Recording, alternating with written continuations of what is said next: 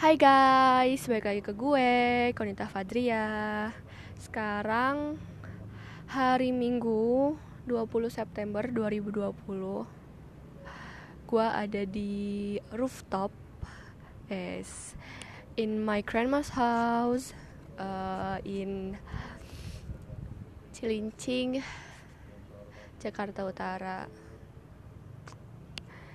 sebenarnya gue rada difficult sih sekarang. Makanya kenapa gue bikin anchor. Karena emang anchor kan gue niatinya kalau misalkan gue lagi crowded crowded gitu terus lagi difficult pikirannya gue bakal bikin dan curahin isi hati gue apa yang gue pikirin yang gue pikirin sekarang adalah sebenarnya gue capek gue capek banget karena dari pagi sampai sore itu gue tuh Google Meet sama cutting karena ada acara uh, Bitop acara ospek jurusan dan itu um, alhamdulillah gue nggak ngantuk. Itu acaranya dari jam 8 sampai jam 3 kurang uh, sampai jam 2 um, itu gue kira kelar ternyata jam uh, 16 25 kita ada meet lagi dan itu cuttingnya bener-bener kayak ngerjain banget sengaja meet jam segitu buat ngasih tugas dan tugasnya itu mereka enggak kasih ke kita dalam bentuk file tapi mereka bacain pas di Google Meet dan mereka tuh bacanya kayak orang baca biasa kayak orang ngomong bukan kayak orang ngedikte dan emang bener-bener um, ngebully banget sih menurut gue itu gue capek banget dan tugasnya banyak banget lah kayak bikin TikTok lah bikin video penyuluhan lah bikin apa ya upload to Ibon captionnya tentang uh, gimana kontribusi kita ke depannya lah gitu. Terus um, gue daftar gue daftar flowship BEM Unsud. Flowship BEM Unsud adalah magang BEM Unsud um, sebenarnya batas pendaftarannya tanggal 19 dan um, screeningnya itu tanggal 20 sampai tanggal 22 ya gua uh, jadi gue tuh udah daftar sebelum tanggal 19 dan gue tuh merasa tenang. Terus setelah gue daftar gue submit di G-form di situ ada tulisan silakan baca tor uh, uh, dan apa ya silakan um, pokoknya pahamin tornya. Gue kira tor adalah pengumuman di tanggal 20 sampai 22 nanti. Makanya gue kayak santai gue nggak nyari tahu tor itu apa. Dan ternyata tor itu ada di websitenya bem unsur itu sendiri dan harus di download dan kita harus um, kontak person ke kontak person ke apa ya ke masing-masing kementerian yang pengen kita masukin gitu dan ya gue telat guys. Gue inget banget kementeriannya itu adalah sekretaris cuman gue lupa yang keduanya apa. Dan sepertinya gue harus ingat-ingat terus gue cepet lagi. Apa kementerian dalam negeri ya? Kalau nggak salah sih kementerian dalam negeri ya. Apa gue cepet lagi aja ya? Kita nyoba-nyoba kementerian dalam negeri. Oke deh gue coba dulu terus nanti gue balik lagi ya guys. Bye. Hai guys, balik lagi ke gue um, ini gue mau lanjutin um, anchor yang sebelumnya di tanggal 20 September itu malam-malam dan sorry banget ini tanggal 22 September dan gue baru ngelanjutin sekarang. Karena hari Senin kemarin tuh gue ada tiga matkul full dan malamnya itu gue diskusi kelompok buat tugas soal tuntutan isu gitu. Udah mana cuttingnya nggak jelas banget. Kayak dia bikin kita pusing bukannya bikin kita paham gitu loh terus gue tidur jam 10 saking capeknya terus gue bangun tadi pagi tuh gue bangun setengah enam. Parah sih itu. Bahkan jam 5 50-an gitu loh gue gila saking capeknya. Tapi mata panda yang bener-bener hitam banget tadi malam itu udah udah lumayan sih.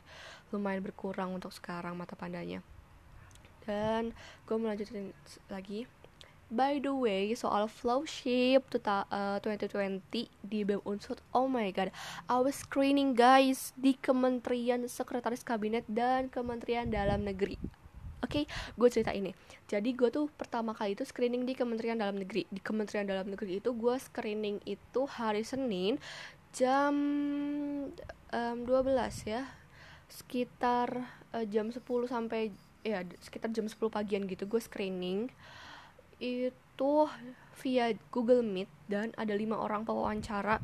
Itu mereka bener-bener nanya ini yang kayak perkenalkan diri kamu promosiin diri kamu terus pemecahan masalah gitu loh. Yang kayak kalau misalkan um, ada dua UKM yang satunya itu UKM catur pengen bikin event di tempat itu yang kedua itu UKM um, Kempo mau adain latihan rutin di tempat itu. Nah kita tuh sebagai Kementerian Dalam Negeri tuh kira-kira tuh bakal ngasih solusi apa? Terus gue bilang kalau misalkan dari permasalahan yang ada itu kelihatan kalau misalkan lebih urgent itu untuk uh, catur itu karena dia mau ngadain event gitu. Sedangkan kalau Kempo itu cuman pakai um, tempat itu tuh untuk latihan rutin di mana itu bisa ditunda atau bisa ditiadakan untuk sehari saja. Gue bilang kayak gitu kan.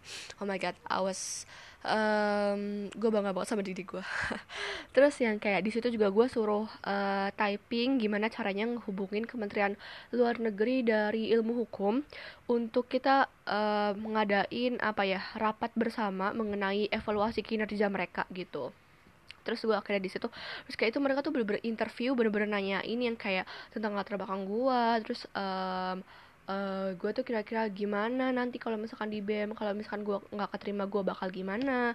Terus gue ada rencana apa ke depannya untuk ikut UKM lain kah atau ikut organisasi lain kah gitu loh. Terus alasan gue masuk um, mau ikut flowship ini terutama di Kementerian Dalam Negeri gitu kan. Terus um, about presentasi antara Kementerian Sekretaris dan uh, dalam negeri itu berapa banding berapa. Dan gue bilang kalau misalkan sekretaris 6 um, dalam negeri itu 4 gitu jadi 6 banding 4 gitu loh kalau skalanya 10 nah itu gue bener-bener kayak deg-degan dan lumayan lama loh ya. Lumayan lama dan itu gue bener-bener gak nyontek. Soalnya gue bener-bener belajar. Bukan bener-bener belajar sih cuman gue bener-bener udah pahamin banget sih. Kayak gue awalnya nggak tahu Kementerian Dalam Negeri itu apa cuman tiba-tiba mbaknya bilang kayak kalau sekarang aja gimana? Terus gue langsung kayak dadak anjir anjir anjir please jangan balas dulu konita lu harus pahamin dulu baru lu balas gitu. Terus gue kayak pahamin dulu oh jadi Kementerian Dalam Negeri itu yang ngurusin soal personalia bukan personalia sorry. Ngurusin masalah-masalah yang ada di universitas kayak kalau misalkan ada ada antar dua UKM selek kita yang ngurusin gitu loh. Antar organisasi selek kita yang ngurusin gitu kayak BEM BEM fakultas dan lain sebagainya. Terus juga kalau ada apa-apa tuh pokoknya kita tuh menganut banget asas kekeluargaan supaya dalam internal unsur itu sendiri nggak ada yang selek gitu loh. Terus gue yang kayak bener-bener gila itu interview yang gue ngerasa sampai sekarang itu yang bener-bener interview parah sih. Oke okay, um, tapi gue optimis bisa masuk di Kementerian Dalam Negeri itu. Beneran. Padahal gue tadi yang kayak um, pasti lah ya gue pengen banget ke sekretaris kabinet. Cuman pas setelah um, pas lagi wawancara dan setelahnya sampai sekarang pun gue malah pengen gitu masuk ke Kementerian Dalam Negeri karena gue ngerasa wawancara gue bagus dan gue malah berharap gitu loh. Terus abis itu um, malamnya emang gue tuh udah ada jadwal buat screening sama Kementerian Sekretaris Kabinet. Gue kira itu tuh screeningnya sama kayak Kementerian Dalam Negeri yang lewat Google uh, Google Meet yang lima orang dan semua staff-staff kementerian itu nanyain gue gue kira gitu dan ternyata enggak. Itu kita cuman via um, video call WhatsApp doang dan cuman Mbak doang. Mbak Gia itu staff uh, sekretaris kabinet yang um, CP-nya itu gue message gitu loh. Dan itu tuh dia tuh kayak nanyanya santai kayak um, coba dong um, apa namanya promosi diri kamu. Ya gue yang kayak gitu doang kayak dengan latar belakang yang saya punya, organisasi yang selama selama ini saya punya, jabatan yang saya dudukin, saya optimis dan saya yakin bahwa saya dapat mengemban amanah dengan penuh gitu loh. Karena um, saya juga secara umum sudah mengetahui tugas-tugas pokok dari sekretaris itu sendiri dan mengenai hal-hal baru di sekretaris kabinet Universitas Jenderal Sudirman itu saya akan belajar dengan senang hati gitu kan. Apalagi gue bilang kayak apalagi gue tuh udah yang kayak lumayan gitu loh di skill skillnya kayak Microsoft Word dan lain sebagainya. Tapi Mbak Gia ini kayak santai banget gue kayak ngerasa nggak interview sama dia. Gue ngerasa kayak mbak lu nggak mau nanyain lebih soal gue gitu loh kayak gue ngerasa belum puas nih promosiin diri gue nya gitu. Tapi uh, pokoknya cuma gitu-gitu doang deh mbak gitu yang kayak kenapa mau jadi sekretaris lagi Konita?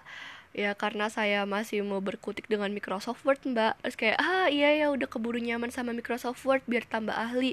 Iya mbak kata gue gitu kayak cuman gitu-gitu doang. Terus akhirnya sempat dipending karena azan isya terus dilanjut lagi habis itu udah. Terus penutupannya closingnya dia bilang kalau misalkan dia suka sama intinya. Dia nggak dia nggak ngomong dia suka cuman dari kata-katanya itu tersembunyi kalau misalkan intinya dia tuh suka sama pengalaman yang gue punya dan keyakinan yang gue punya gitu. Terus dia bilang yang kayak aku percaya kok di mana pun kamu nanti ditempatkan mau kamu di BEM unsur atau enggak kamu harus tetap semangat karena kamu itu emang pantas uh, di antara orang-orang yang tepat dan lingkungan yang tepat untuk mengembangkan potensi kamu supaya lebih bagus lagi gitu loh.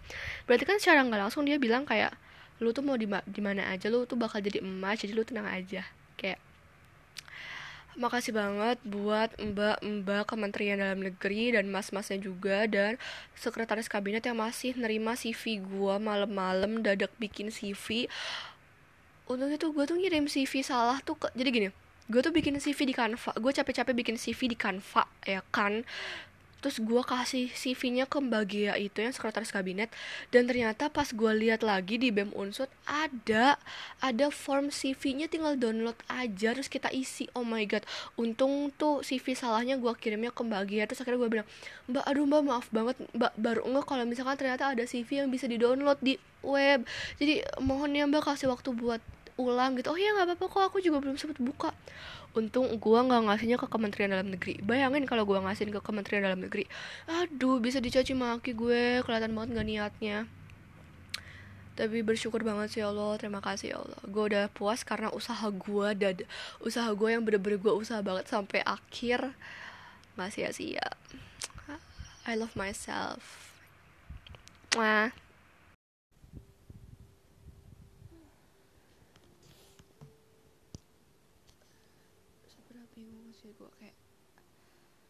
opening dulu opening dulu oke okay, guys jadi sekarang tuh tanggal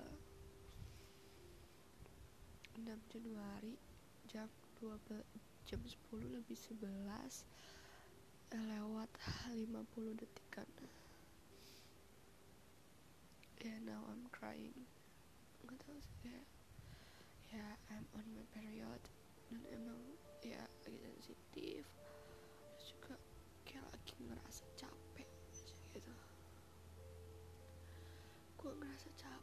semuanya. Gue ngerasa muak sama semuanya.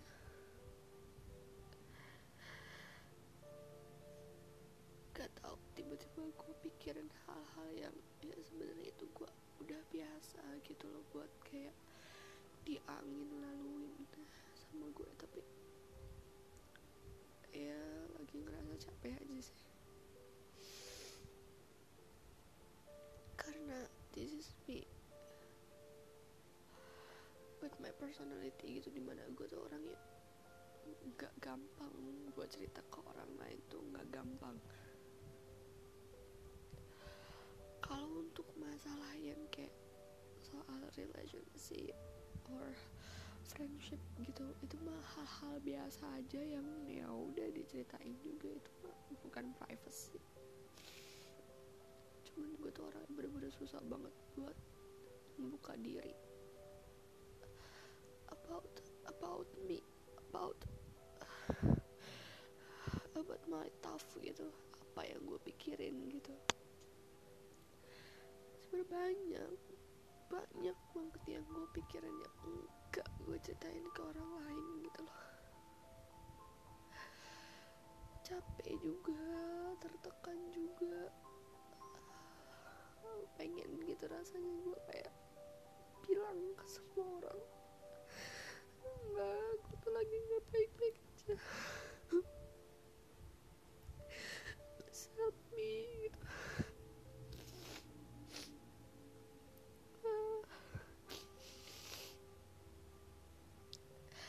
tapi gue tuh orangnya yang kayak kayak orang gue tuh orangnya kalau misalkan udah udah lagi apa ya udah lagi bete udah lagi kesel. Banget tuh orangnya gue nggak mau ngomong kayak kayak gue rasa ya udah gue pendem aja gitu. Gue pikirin aja sama di otak gue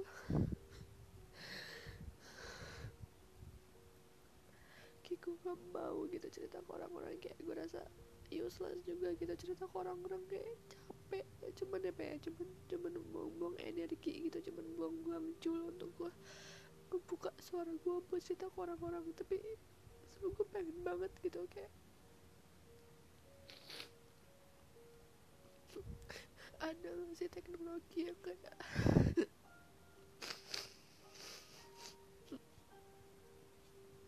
ada gak sih teknologi yang kayak bisa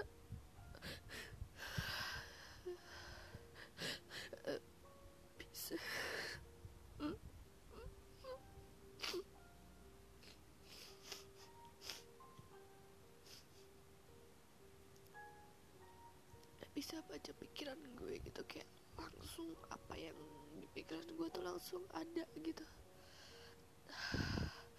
Teksnya tuh langsung ada terus langsung terstruktur gitu kan. Nah, gue juga kan bikin kadang random tiba-tiba bikin ini tiba-tiba bikin ini gitu. Ya, kayak bisa nggak gitu?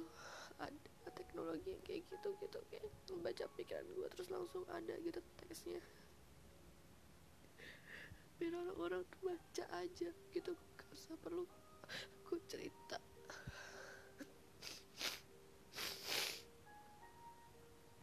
Biar orang-orang tahu apa yang gue pikirin apa yang mau gue omongin gitu kayak gue tuh capek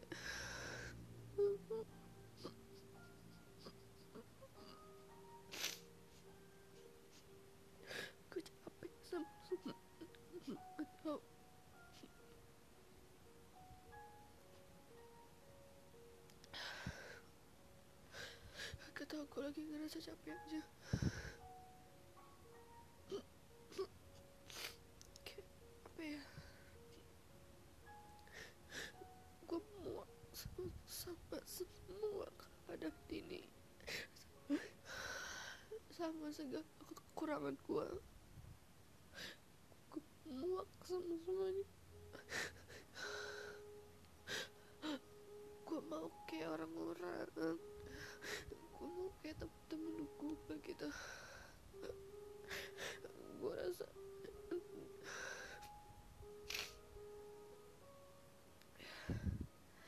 gue rasa di antara temen-temen gue tuh gue yang paling menyedihkan gue yang paling buruk gue yang paling gue yang paling banyak kurangnya dari segi apa pun. Baik dari kepribadian gue baik dari fisik gue gitu.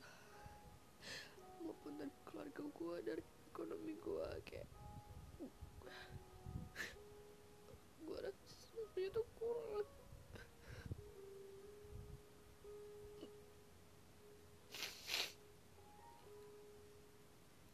Gue rasa nggak ada gitu.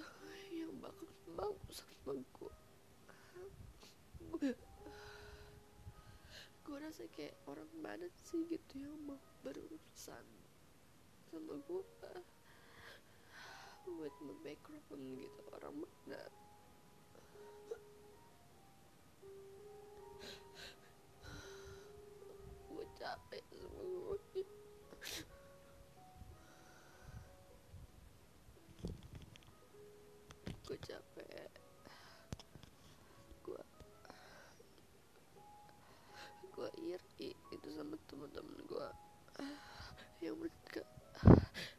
have everything. Mereka punya apa pun mereka can do everything they want. Gitu mereka gak perlu kepikiran habis ini makan apa. Mereka gak perlu mereka nggak nggak tahu. Kalaupun kepikiran juga tapi nggak terlalu kepikiran gitu tentang yang kayak ekonomi atau kayak beberes rumah atau kayak ini UKT gimana? Habis ini makan apa. Nih papa ke mana? Ini mama gimana gua ngerti gua ngerti gua capek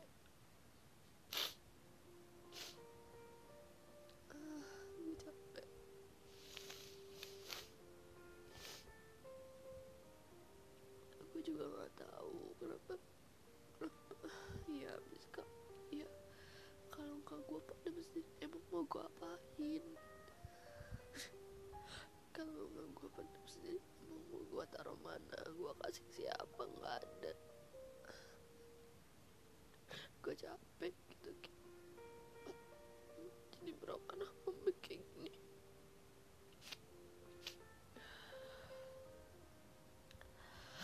Gue juga gue juga gak nyangka bakal kayak gini itu semuanya.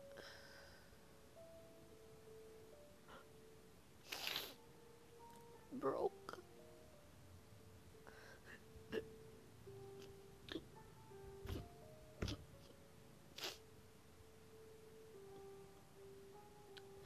Bingung.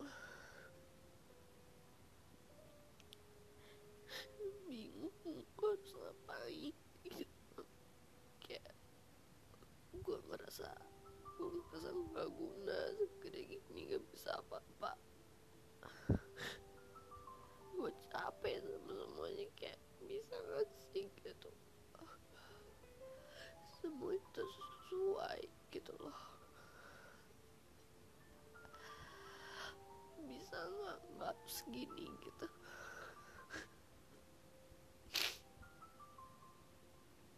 Kayak mama cerita sama orang ini cerita sama itu cerita ini lagi itu lagi nggak tahu siapa aku bingung. Gue juga ya udah aja gitu. Masa udah di pesantren.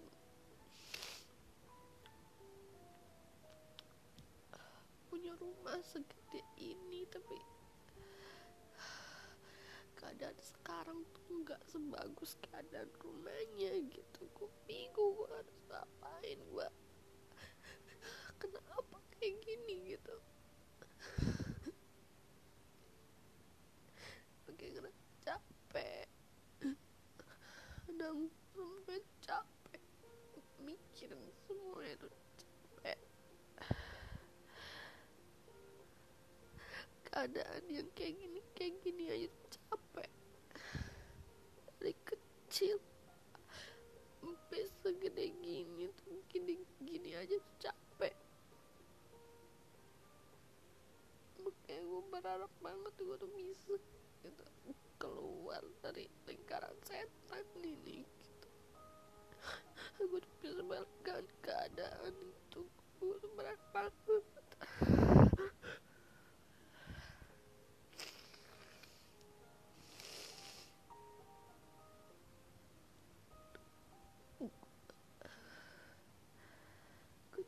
sama keadaan yang gini-gini aja. Gue capek sama semuanya.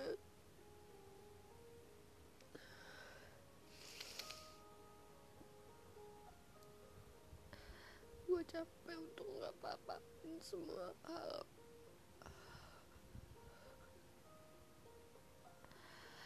Gue capek buat bodo amatin semua hal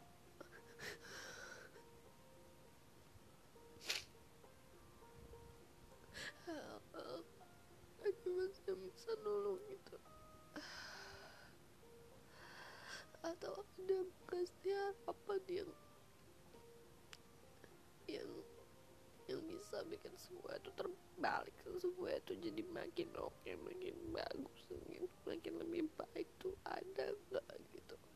Kalau ada kapan? Ayo cepetan dateng.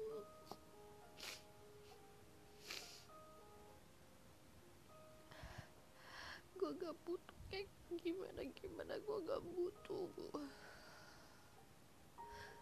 gue cuman pengen gue nggak perlu mikirin makan apa aja udah cukup.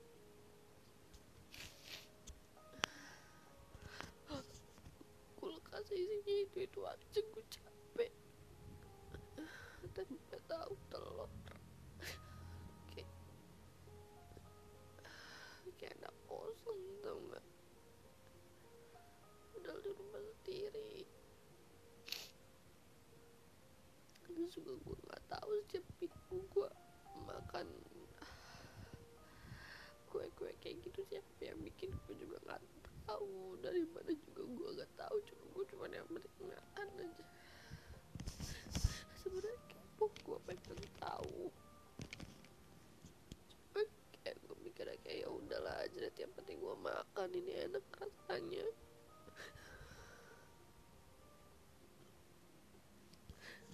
gue capek semua ini gue capek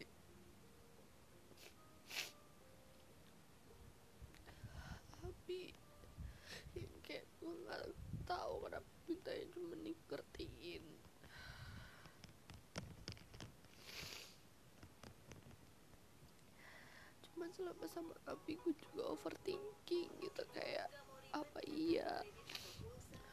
Apa iya dia bakal terima gue dengan background gue gitu? Gue ngerasa nggak pantas sih sama pacaran sama Abi gue ngerasa gue nggak pantas. Gue ngerasa kayaknya dia juga dan keluarganya gak bakal terima gue dengan background gue jadi gue juga selama pacaran sama Abi tuh insecure dan sekarang sebenarnya udah nggak sama Abi tuh yang kayak ya udah gue nggak insecure sama siapa siapa gitu.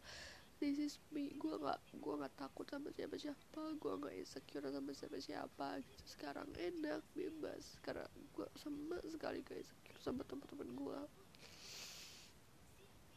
emang selama sama Abi tuh gue kayak bukan the real me gitu gue kayak nutupin segalanya. Gue berusaha jadi orang lain. Gue jadi orang yang ngesok levelnya tinggi gitu. Padahal kayak no. Dan gue tuh overthinking gitu. Kayak gue rasa kayak ada gak sih yang mau nembak gue dengan background gue kayak gini? Gitu. Gue nggak tahu gue nggak tahu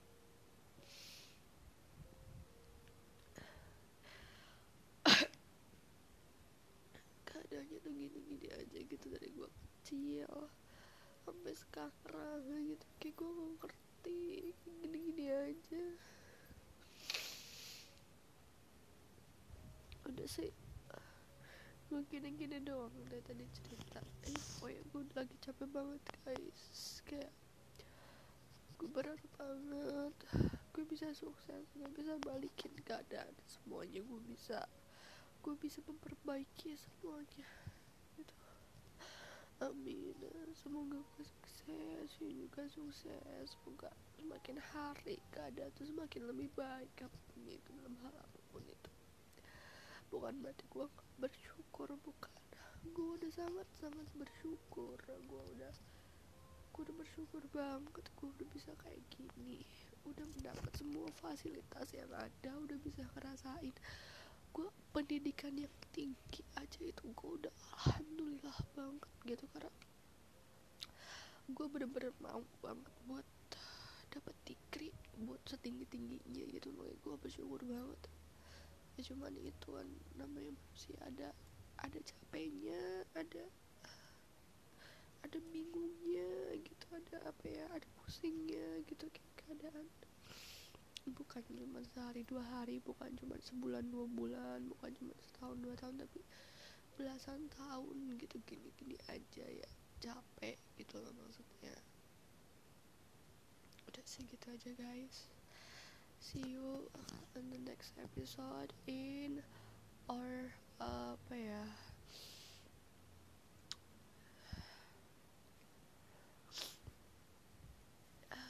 itulah lagi merasa confused aja see you guys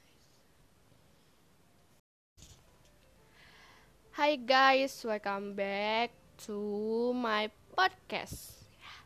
Ini kita balik lagi buat update um, about difficult di uh, segmen baru, segmen keempat, AU4.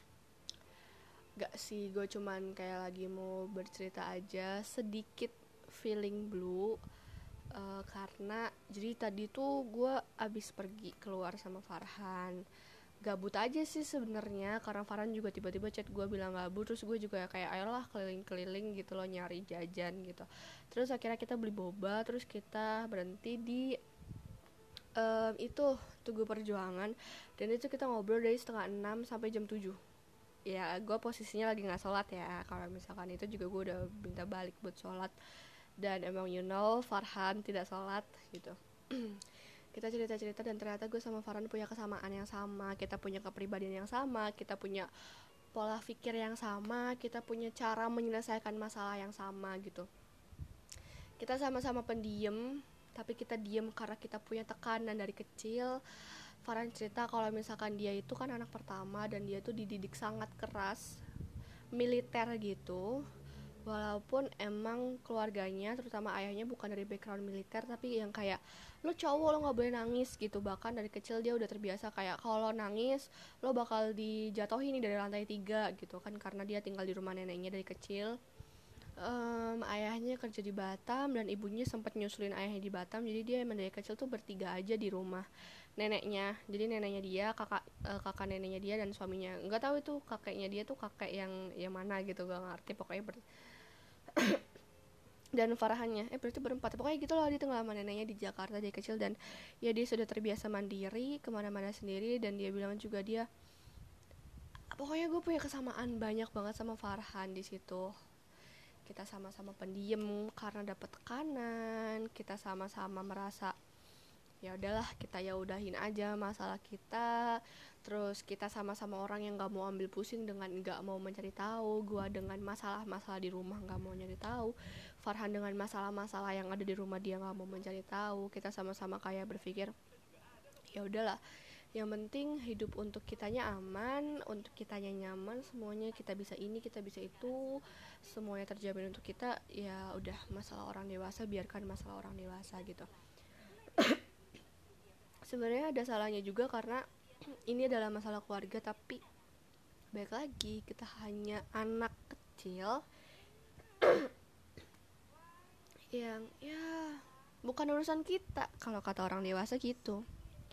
Jadi ya udah let them um, menyelesaikan masalah mereka biarkan kita hidup dengan masalah kita sendiri dengan pikiran kita sendiri. Tapi dari kecil seperti itu ya kita udah terbiasa. Seperti itu terdoktrin oleh orang-orang dewasa dan seperti biasa Asian parents akhirnya kita menjadi seperti ini menjadi uh, ya kayak gini lah gitu kepribadian kita.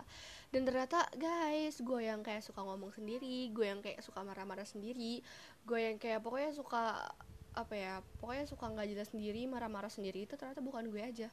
Tapi Farhan juga kita punya kesamaan adalah kita tuh orang yang enggak semua masalah kita ceritain ke orang lain. Jadi kita tuh emang kalau misalkan masalah itu kita ceritain ke orang lain itu sebenarnya masalah sepele doang.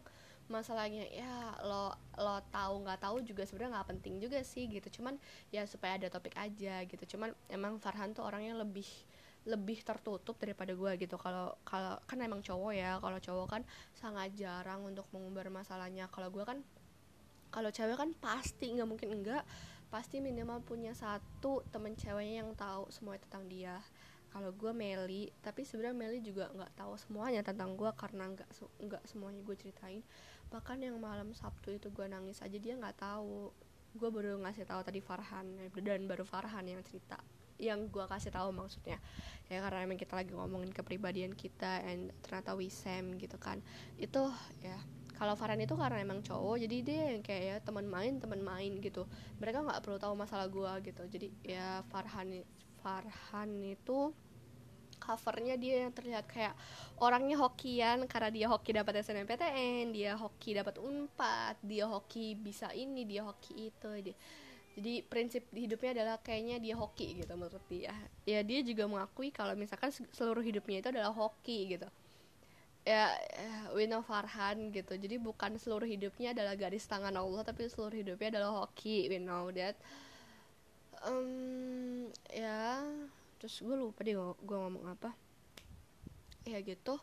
Tapi ya kalau dia mau lebih ke apa ya orang ngelihat dia dari luar yang nggak tahu dia sebegitu dalamnya pasti kayak enak ya jadi lo lo tuh joyful lo tuh lo tuh hidupnya nggak ada beban ya lo hoki banget dapet SNMPTN padahal lo nggak ngapa-ngapain tiga tahun SMA juga hahi doang gitu. Enak banget ya jadi lo nggak ada beban. Enggak enggak enggak gitu kawan-kawan sebenarnya. Terus juga orang-orang pasti ngeliat gue yang kayak enak ya jadi konita lo tuh bisa ngeluarin seluruh emosi lo. Lo tuh bisa bisa langsung ngomong ke orang yang enggak lo sukain lo bisa langsung marah-marah lo bisa langsung protes. Enggak gitu juga sebenarnya teman-teman. Farhan dengan segala kejoyfulannya dia dia hanya menutupi gitu. Gue dengan segala kemarah-marahannya gue itu hanya di permukaan gitu di balik itu semua, Farhan nyembunyiin segala masalahnya dengan dirinya sendiri. Di balik kemarah-marahannya gua dan terlalu sering protesnya gua, ada banyak masalah yang kalian nggak tahu dan gua nggak bakal protes soal masalah itu. Gimana ya? Farhan dengan segala kejoyfulannya, kita semua nggak tahu kalau misalkan dia punya masalah yang bener-bener difficult banget. Bahkan dia sampai sekarang ngalamin kayak semacam anxiety disorder itu kayak gangguan kecemasan.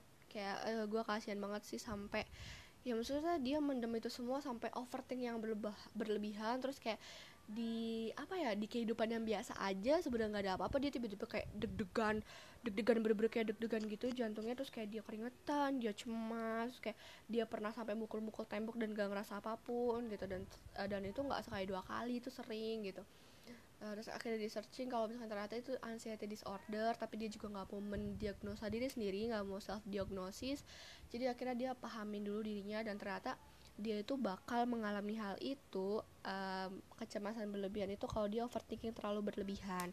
Makanya dia udah nemuin solusinya dengan cara sebisa mungkin overthinkingnya biasa aja. Overthinking biasa nggak usah yang kayak semuanya di overthinkingnya ditumpuk enggak gitu um, ya gitu. Jadi Farhan dengan segala masalahnya dia yang kita nggak nggak tahu masalahnya apa. Karena terutama orang-orang di luar sana nggak bakal tahu itu masalahnya apa. Dan gua dengan segala keprotesan gue dengan segala kemarah-marahan gue kejutekan gue ke apa apa ya langsung nunjukin mimik muka nggak nggak suka gue itu gue nunjukin itu semua karena itu masalah sepele kalau masalahnya serius gue nggak bakal nunjukin itu semua. Gue cuman kayak flat seolah nggak ada masalah apa-apa semuanya diem. Itu gue di rumah terutama. Ya semuanya. Gue curhat ke orang gue curhat ke teman-teman gue itu bukan masalah yang penting dude sebenarnya ya sebelum gue sebelum gue cerita sama Farhan juga kan kita udah ada kan outri yang itu gue nangis itu. Gue nangis sejam itu. Sebenarnya sejam sih cuman uh, ke itunya ke episodenya cuman berapa belas menit aja. Itu ya iya. Orang-orang nggak tahu kalau gue ngalamin itu. Kalau masalahnya sebegitu beratnya gue nggak bakal cerita ke orang siapa pun. Kecuali emang satu orang biasanya. Satu biasanya dan udah habis itu. Cuman kayak gue pengen cerita aja deh kayaknya. Satu orang deh gitu mana deh ya sama orangnya gitu. Kayak ini gue cerita ke Farhan satu aja udah. Udah gue rasa ya nggak tahu sih nggak tahu sih mungkin nanti gue bakal cerita ke Meli atau enggak gitu. Tapi ya kita punya kesamaan. Ternyata aku nggak aneh sendirian guys. Sering ngomong sendiri sering marah-marah sendiri. Oh ya about ngomong sendiri marah-marah sendiri uh, Farhan kan orangnya nggak pernah menceritakan masalah dia ke orang lain. Gue juga kalau masalah itu bener-bener bener-bener masalah di hidup gue gue nggak bakal pernah cerita ke orang lain gitu. Seperti gua curhat sana sini enggak kita cuman ya naik motor riding keliling-keliling Indramayu ngabisin bensin sambil marah-marah sambil mengilustrasikan di otak kalau misalkan orang yang kita sebelin orang yang kita benci itu ada di depan muka terus kita marah-marahin kita omongin apa yang kita omongin. That's why gue sama Farhan itu orangnya enggak yang kalau masalah banget enggak yang cerita. Karena kita ngerasa we can solve our problem with ourselves gitu. Kayak udah itu itu kita udah marah-marah tuh kita udah ngamuk-ngamuk tuh di percakapan kita di ilustrasi kita di otak kita itu kan kita udah marah-marah tuh kan. Ya udah itu. Kita pikir itu udah gitu. Tapi sebenarnya enggak guys. Sebenarnya itu enggak baik juga karena gue sama Farhan sama-sama memendam itu dan merasa masalah kita bisa kita selesaikan sendiri. Enggak itu buktinya Farhan sekarang ada gangguan kecemasan. Walaupun sekarang sudah menemukan how to meminimalisir itu buktinya kemarin gue meledak nangis sesungguhkan. Itu. Kita memendam kita ngerasa masalah kita itu. Tapi emang jadi orang itu jangan terlalu pri, uh, jangan terlalu publik juga. Kayak kita punya teman-teman oke okay, mereka sahabat-sahabat berbeda deket mereka ada di saat kita butuh tapi kita juga pasti ada privacy. Meli juga Meli menceritakan apa pun sebenarnya gue tahu. Meli tuh nggak nyeritain semuanya about keluarganya. Dia ceritain cuma cetek doang. Ya kan? Kalau misalkan dibandingin antara masalah keluarga Meli sama masalah keluarga gue ya gue lebih banyak cerita sih. Tapi gue nggak tahu ya. Jadi kita sama-sama nggak menceritakan semuanya aja. Karena ya ada privacy gitu. Itu ya semakin dewasa kita semakin memikul beban kita sendiri. Tahun ini 2021 kita akan menjadi umur 19 tahun ya nggak tahu tiba-tiba sekarang feeling blue lagi oke okay. oke okay.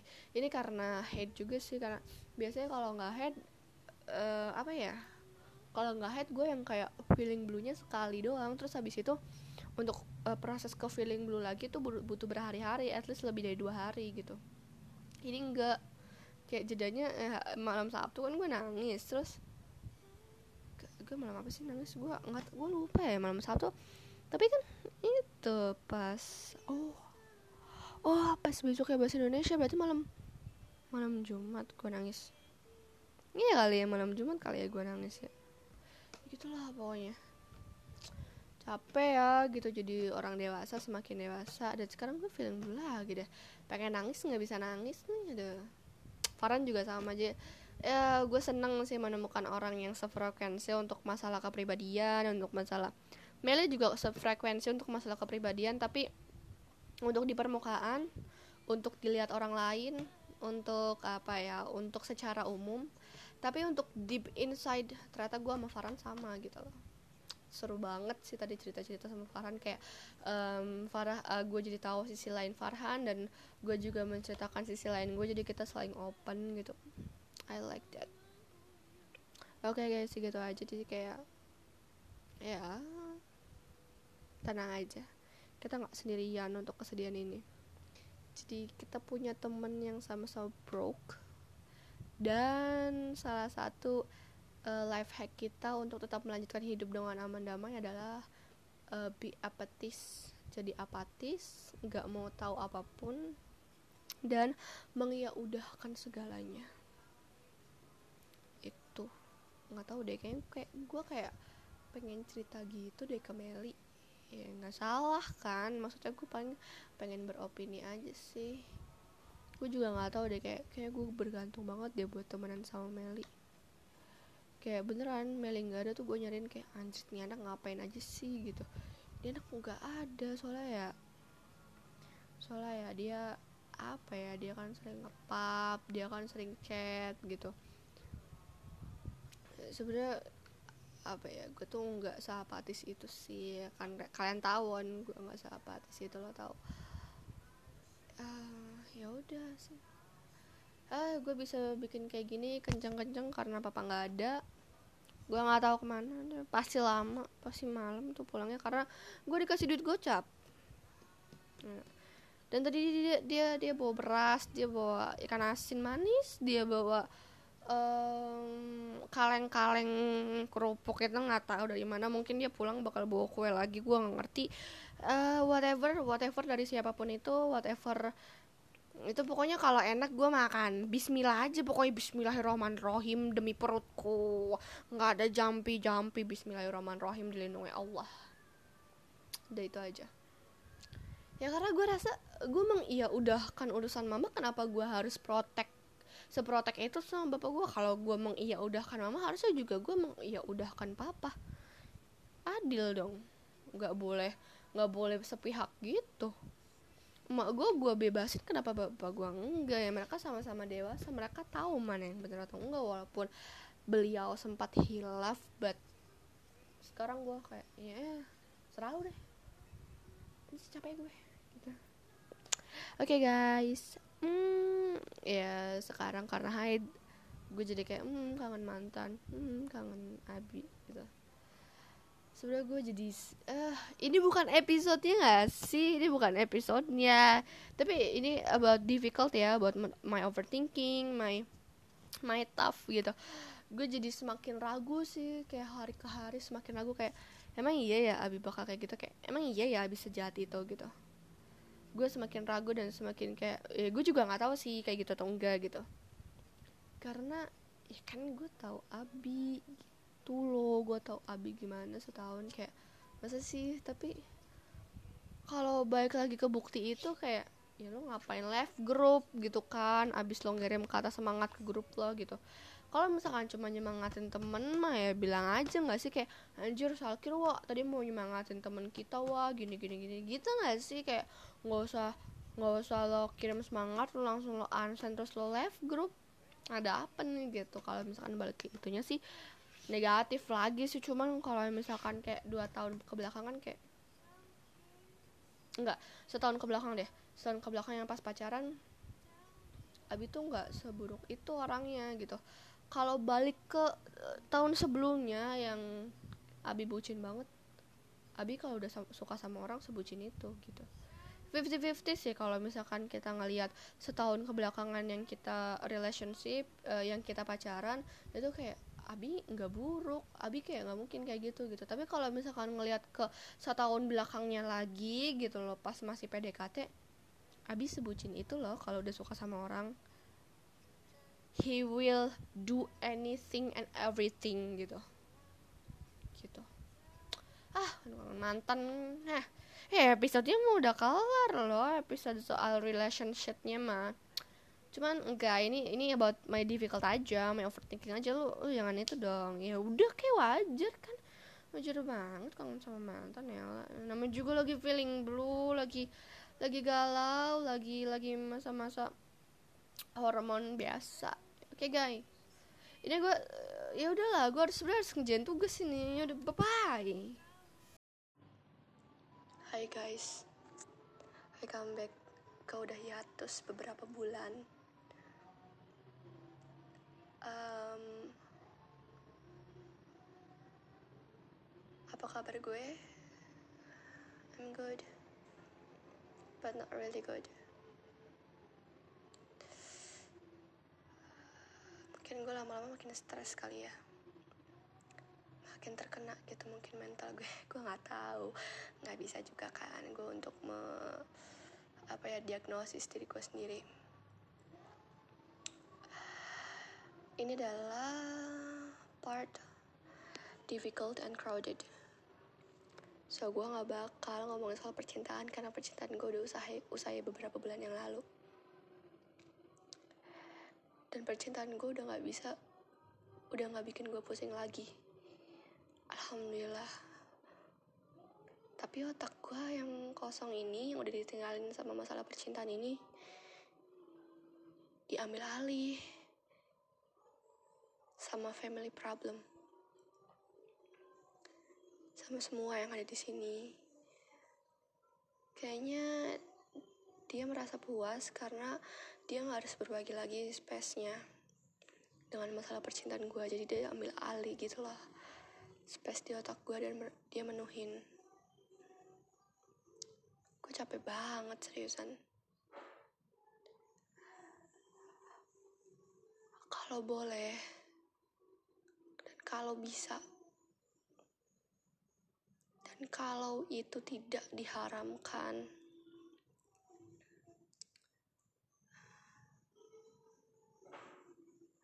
milih pergi tau gak? Gue milih pergi, gue milih nggak di sini, gue milih memutus semuanya yang ada di sini. Tapi I cannot, and itu nggak boleh. I cannot because I don't have a lot of money. Gue nggak punya uang. Ibu gue juga belum bisa untuk menuhin dua orang anak secara sepenuhnya. Gitu karena ibu gue juga masih di rumah eyang itu nggak bisanya and nggak boleh because itu digak bolehin sama Allah. Allah nggak suka itu. Itu mutus rantai silaturahmi. Itu durhaka namanya. Dan itu uh, dan mutus rantai silaturahmi itu bisa bikin rezeki lo tersendat gitu. So I said that if I can and if itu boleh gue bakal do it gitu. Gue bakal yakin sama gue we can do it. We can do that with our loving gitu dengan dengan kasih sayang kita masing-masing dan perasaan saling punya. We can do it gitu.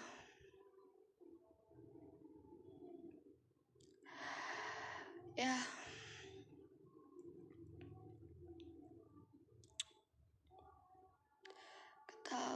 harus gimana?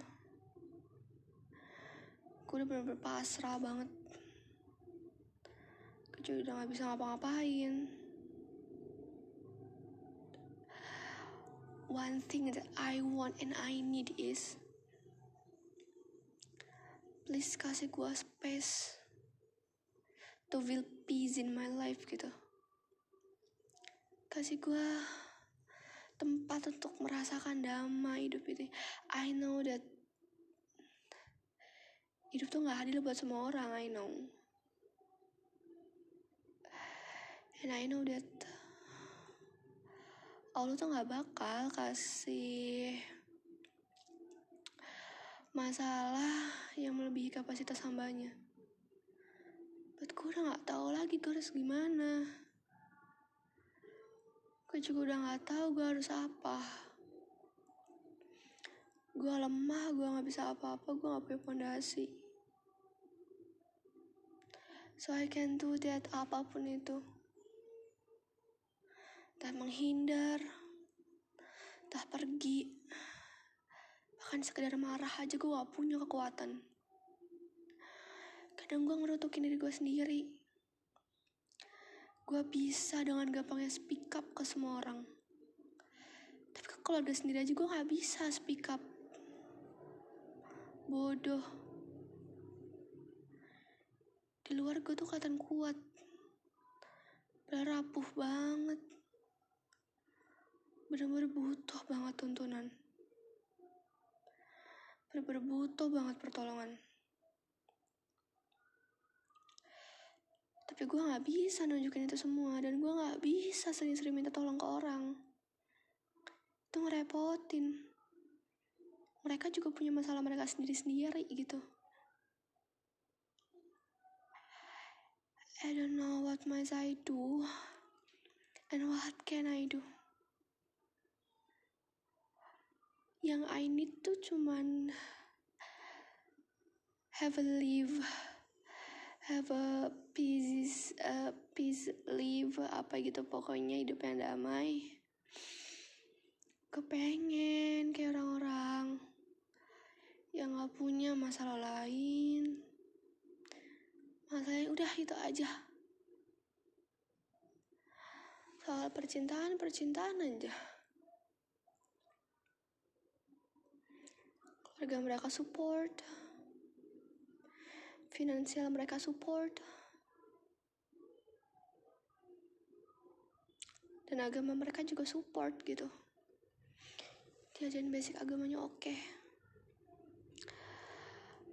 I just can hope and berusaha dengan keras buat membangun keluarga kecil gue yang gue udah mendamkan selama ini. Gue pengen banget.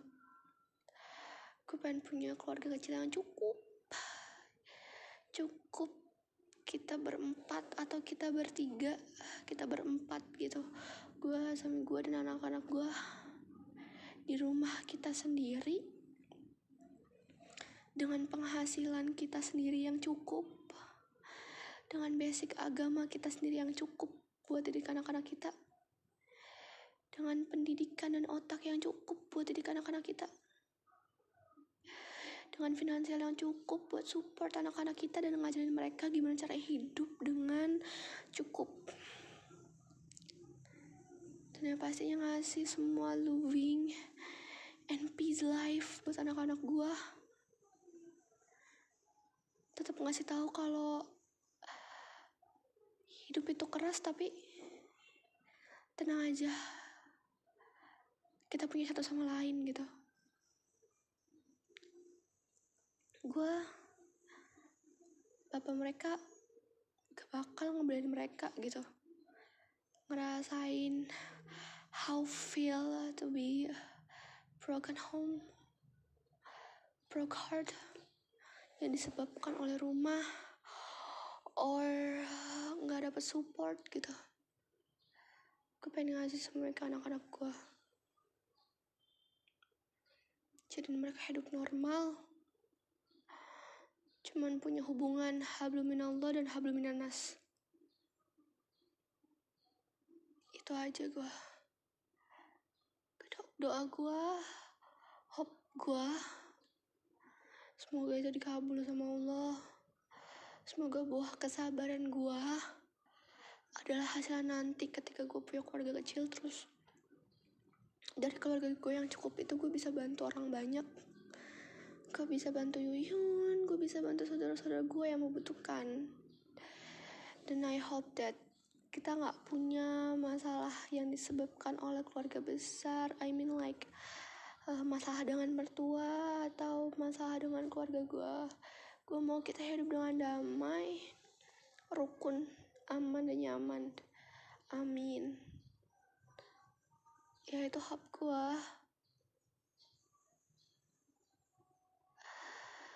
berharap itu kesampaian. Itu aja yang gue pengen.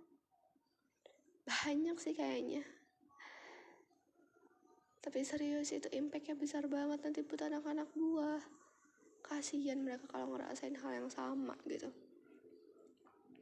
Orang tuanya divorce karena salah satunya selingkuh tapi fitnah. Habis itu bikin pasangannya sakit sebulan sampai diinfus nonstop. Sampai ibu bapaknya pun sakit. Sampai pasangannya dibikin badannya susah untuk kerja. Gak. Gak bakal ada kejadian-kejadian menyeramkan kayak gitu buat anak-anak gue gue bakal ada gue bakal kerja keras. Gue bakal kerja keras. Semangat Konita. Ya sekarang lo pengen teriak nggak apa-apa. Gue tahu lo pengen teriak. Capek banget. Rasanya pengen nangis ke semua orang. Bilang eh tolong mau nolongin gue nggak